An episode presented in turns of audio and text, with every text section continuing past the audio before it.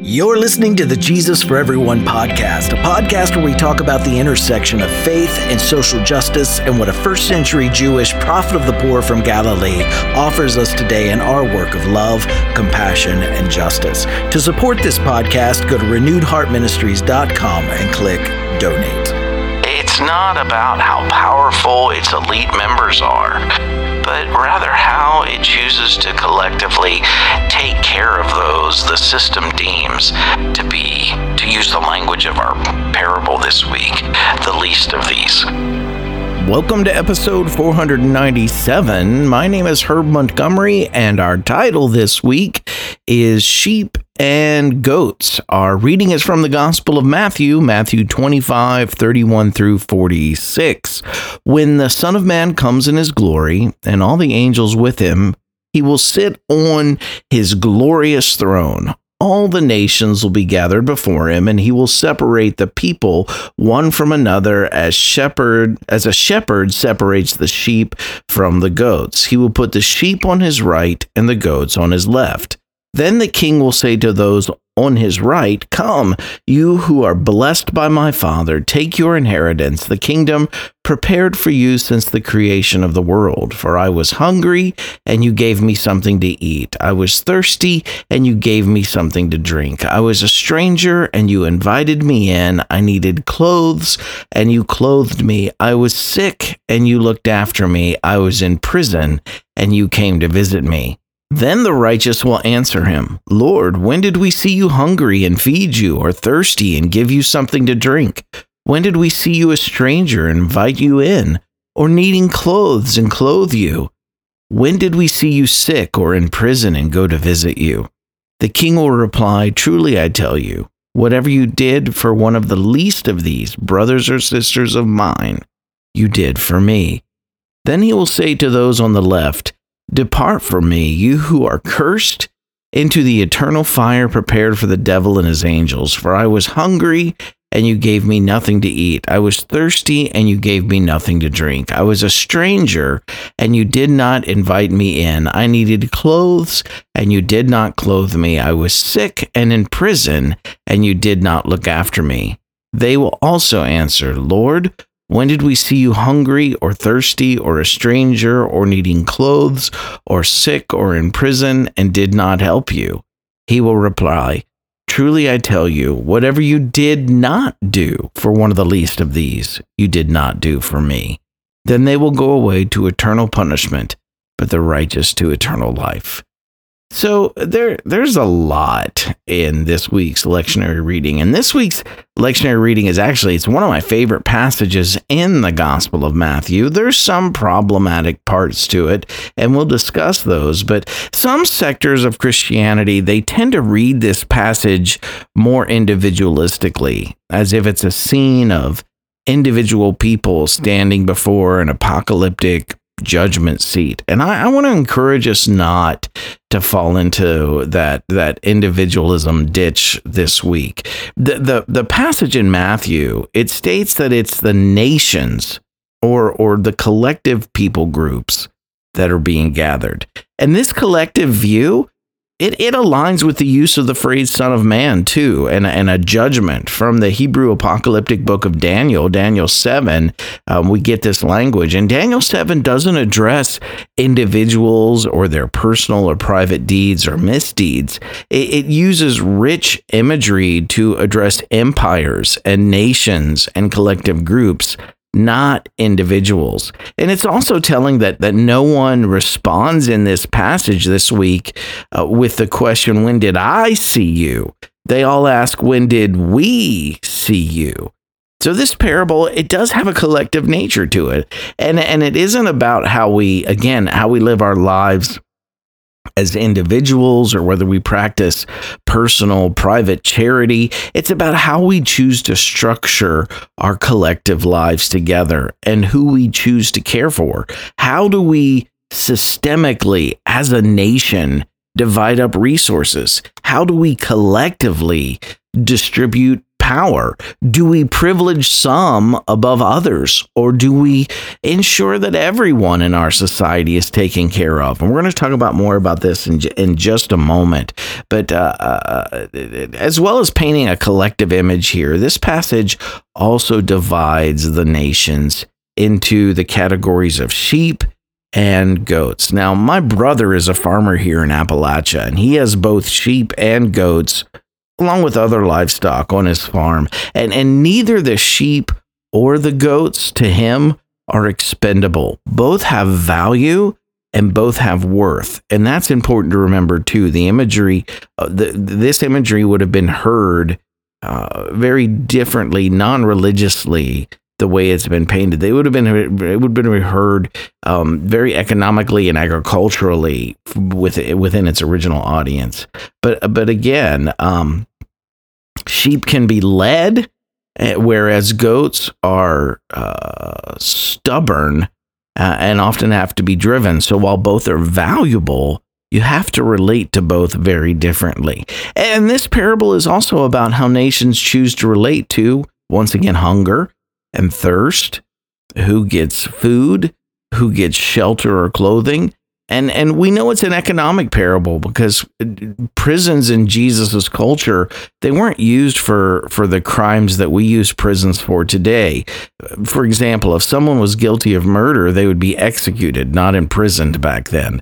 And in prisons they were used for economic or political reasons. If someone was in prison, they were most likely in a kind of debtor's prison, working off a debt after suffering some economic hardship. And that's why we need to read this parable in the context, in the terms of distributive justice. The, the parable goes on to state that the nations um, either enter into eternal life or into eternal punishment or turmoil or eternal trouble. And, and what might this mean when we look at it nationally rather than individually? Nations who practice a compassionate system of distributive justice will last a long time.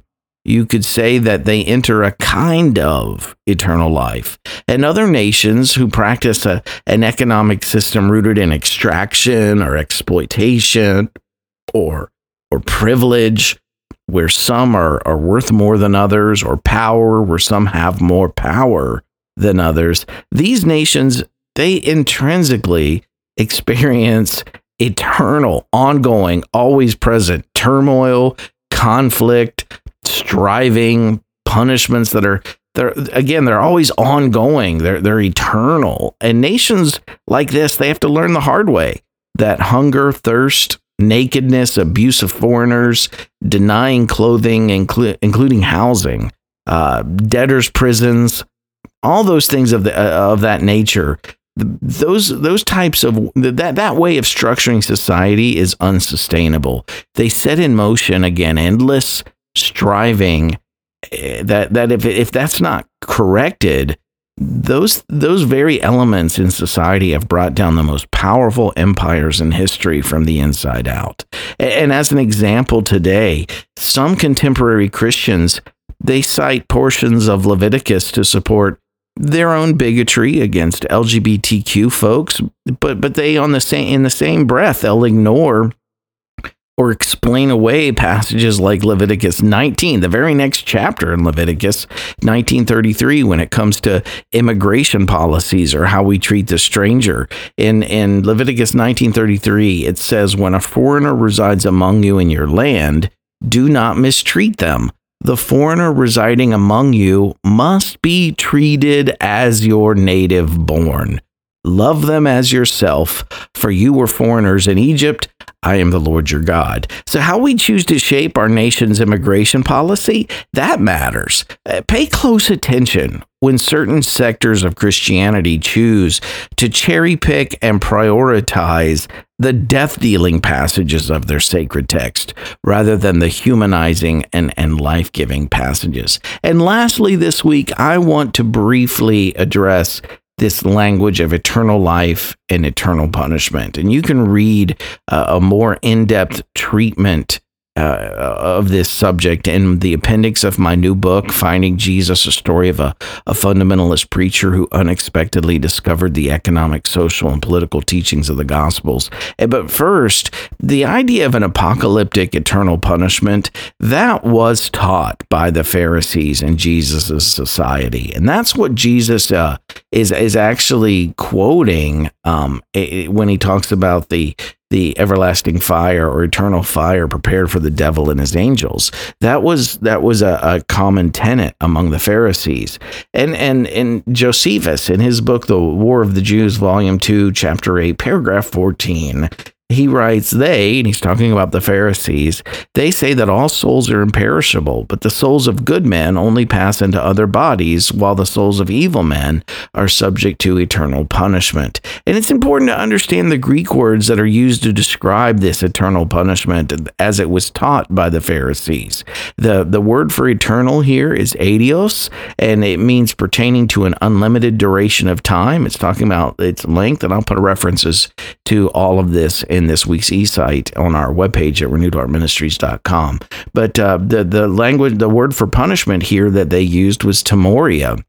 And Timoria meant to punish with the implication of causing people to suffer what they deserve. Uh, Thayer's uh, Greek English lexicon it, uh, tells us it was penal and it referred to satisfying something within him who was inflicting the punishment. In other words, Timoria was about satisfying that which in the punisher says someone needs to suffer for what they've done. And so, why is this important? Because there were other words, other Greek words that one could choose to use if you were talking about eternal punishment in their society. And we understand this today. And, Philo, for instance, he mentions eternal punishment, but he uses the uh, he, he uses a different term than aidios timoria like the Pharisees did. In in Philo's fragments, he writes, "It is better not to promise than not to give prompt assistance." For no blame follows in the former case, but in the latter, there is dissatisfaction from the weaker class, and a deep hatred and eternal punishment from such as are more powerful. He's talking here societally. He uses the phrase eternal punishment. And Philo here, he uses the word for eternal punishment, Aeonian Kolasis. Now, Aeonian, it, it, it would refer to an indeterminate duration. In other words, it's giving prominence to the immeasurableness of eternity. It's it's different from Aidios because it, it's it's it's not that it lasts forever, like in a, a, a linear time. Um, but but but it it it what it's saying is it doesn't matter how long it lasts. It will last indeterminately. It will last for however long it takes for whatever we're we're modifying to accomplish its purpose. And, as it relates to the definition of kolasis, if we talk about Aeonian Kolasis, that which it's modifying is the Kolasis. Yeah, kolasis, according to Thayer, is a disciplinary action. And it, it, it, instead of like Timoria that references satisfying something in the one who's inflicting the suffering, saying, I, you know, I need to see someone suffer for this.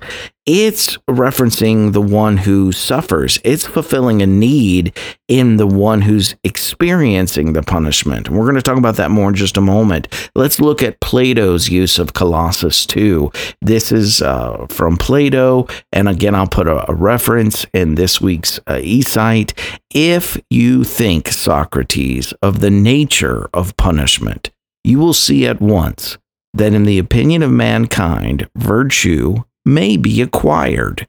No one punishes, and he uses the word kolasis here, the evildoer under the notion or for the reason that he has done wrong. Only the unreasonable fury of a beast acts in that manner. In other words, he's accusing Timoria of being animalistic. He who desires to inflict rational punishment, in other words, kolasis, does not retaliate for a past wrong which cannot be undone. He has regard to the future and is desirous that the man who is punished, again, Kolasis, and he who sees him punished may be deterred from doing wrong again.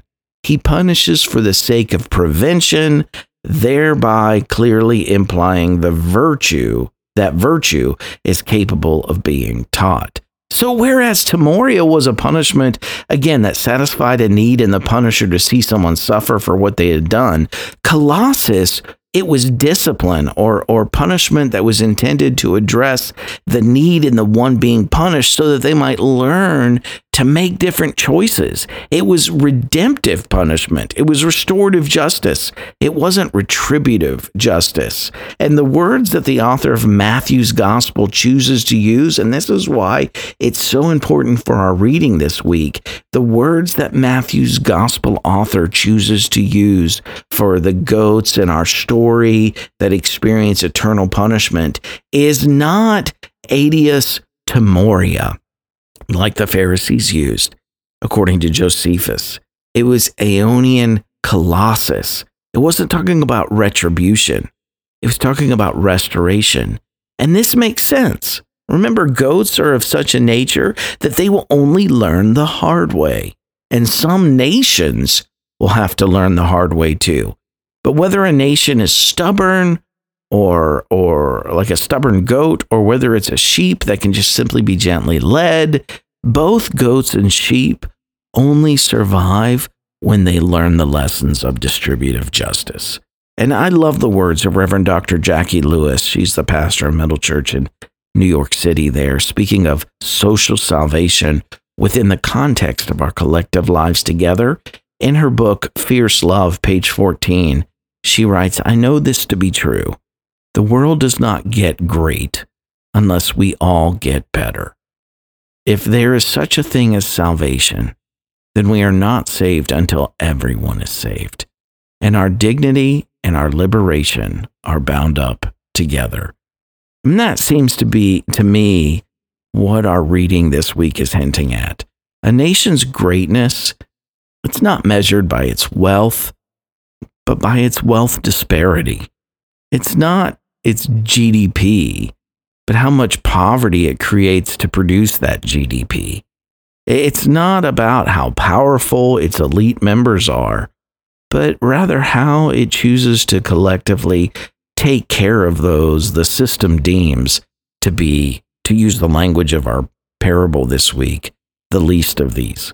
Heart group application this week. Number one, share something that spoke to you from this week's eSight or podcast episode with your heart group. Number two, in what ways do you wish both our small faith communities and our larger society and even nation practiced more life giving policies? How could our, our nation do a better job at taking care of the hungry, those in need of shelter, or migrants, or whom we choose to imprison? Share and discuss that with your group. And then, number three, what can you do this week, big or small?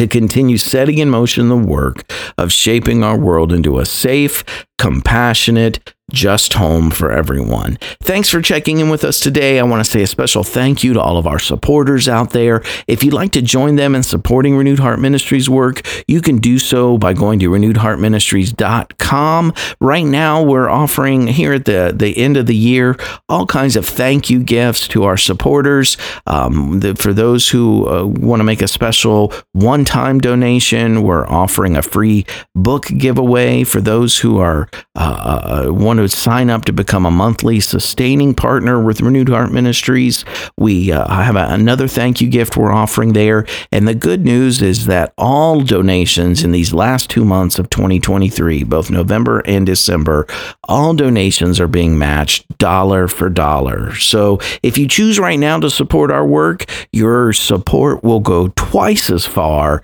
as it does uh, throughout the rest of the year. So go to renewedheartministries.com and check out what uh, we're doing there for our supporters. Remember, you can find Renewed Heart Ministries on uh, X or formerly Twitter. You can find us on Facebook, Instagram, and the new threads. If you haven't done so already, please follow us on your chosen social media platform for our daily posts. And also, if you enjoy listening to this podcast, whatever pa- podcast platform that you're listening to it on, please take a moment to like, subscribe, leave us uh, a positive review there. That helps others find this podcast as well. You can watch our new YouTube show each week called Just Talking, where Todd Leonard and I take a moment to talk about the gospel lectionary reading for the upcoming weekend.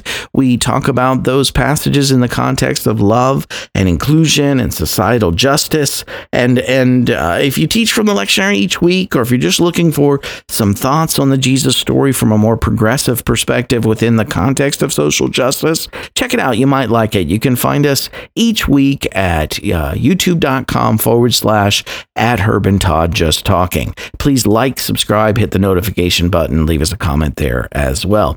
If you'd like to reach us here at Renewed Heart Ministries through email, you can reach us at info at renewedheartministries.com. And remember, my new book, Finding Jesus, a story of a fundamentalist preacher who unexpectedly discovered the social, political, and economic teachings of the Gospels, is now also available at renewedheartministries.com.